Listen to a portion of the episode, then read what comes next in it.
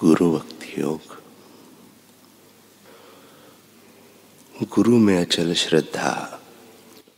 शिष्य को कैसे भी मुसीबत से पार होने की गूढ़ शक्ति देती है। गुरु में श्रद्धा साधक को अनंत ईश्वर के साथ एक रूप बनाती है। जिस शिष्य को गुरु में श्रद्धा है विश्वास है, वह दलील नहीं करता, विचार नहीं करता, तर्क नहीं करता, वह तो केवल आज्ञा ही मानता है। अपने गुरु के प्रति, इष्ट के प्रति कितना सुदृढ़ विश्वास होना चाहिए, यह बताते हुए श्री रामकृष्ण परमहंस कहा करते थे, पत्थर हज़ारों साल तक पानी में पड़ा रहे तो भी उसके भीतर एक बूंद पानी नहीं घुस सकता। परंतु मिट्टी की ढेले में पानी लगने से वह घुल जाती है, जिसके हृदय में विश्वास का बल है। वह हज़ारों विघ्न बाधाओं की परीक्षा में से गुजरकर भी हताश नहीं होता। परंतु अविश्वासी व्यक्ति भी छोटी सी बात से ही विचलित हो जाता है। स्वयं भगवान श्री रामचंद्र जी को समुद्र पार करने के लिए सेतु बांधना पड़ा।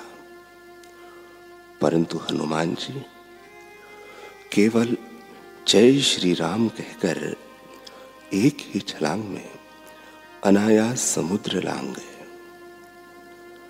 विश्वास में कितना सामर्थ्य है।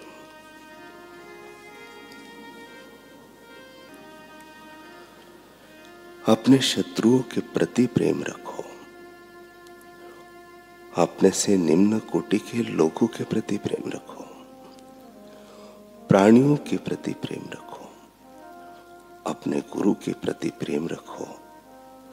सब साधु संतों के प्रति प्रेम रखो। गुरु की निस्वार्थ सेवा, महात्माओं का सत्संग, प्रार्थना और गुरु मंत्र के जप द्वारा धीरे धीरे विश्व प्रेम का विकास करो। सच्चे शिष्य के हृदय में। सदगुरु के प्रति कैसा प्रेम होता है, उसके बारे में भगवान श्री कृष्ण ने जो बताया है, उस पावन प्रेम की रसधार का वर्णन करते हुए श्री एकनाथ जी महाराज कहते हैं यमान वीक्षणम सेवित नियमान मत परम क्वचित। मद भिक्षम गुरु शांतम, मुपासितम मदात्मकम।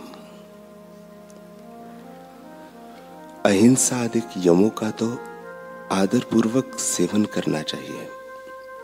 परंतु पवित्रता आदि नियमों का पालन, शक्ति के अनुसार और आत्मज्ञान के विरोधी न होने पर ही करना चाहिए। जिज्ञासु पुरुष के लिए है। यम और नियमों के पालन से भी बढ़कर आवश्यक बात यह है कि वह अपने गुरु, जो मेरे स्वरूप को जानने वाले हैं और शांत हो, उनकी मेरा ही स्वरूप समझकर सेवा करे। अहिंसा सत्य आदि का आचरण करते समय शिष्य की स्थिति इतनी उज्जवल हो जाती है कि उसकी गुरु भक्ति पर अटूट श्रद्धा हो जाती है। दिन रात वह गुरु का ही चिंतन करने लगता है, क्योंकि उपनिषद में अंतिम निर्णय के रूप में वचन है कि सदगुरु के बिना कभी भी ब्रह्म ज्ञान प्राप्त नहीं हो सकता।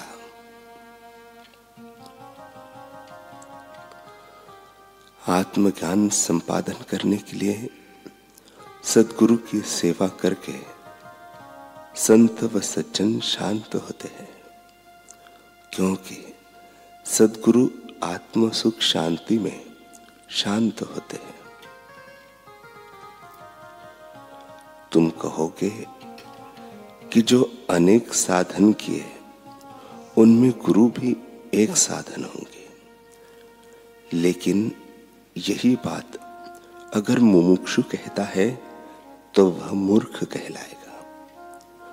उसका निजात्म सुख डूब जाएगा। सदगुरु साधन रूप है और साध्य उससे अलग है। यह कहने से वह पूरी तरह लुट जाएगा। जो चित सुख से सदा संपन्न है, जिसे चित स्वरूप आत्मा से समाधान प्राप्त होता है, वह चिन्मात्र आत्मा से कभी भी अलग नहीं रह सकता। जैसे नमक जब समुद्र में पड़ता है, तभी वह समुद्र कहलाता है। दीप जब दावाग्नि को आलिंगन करता है, तभी वह तेज दावाग्नि बनकर रहता है। उसी प्रकार, जैसे चिद्रूप परमात्मा का ज्ञान होता है, वह पूर्ण रूप से चिद्रूप भी बनता है। अतः गुरु और ब्रह्म भिन्न नहीं है।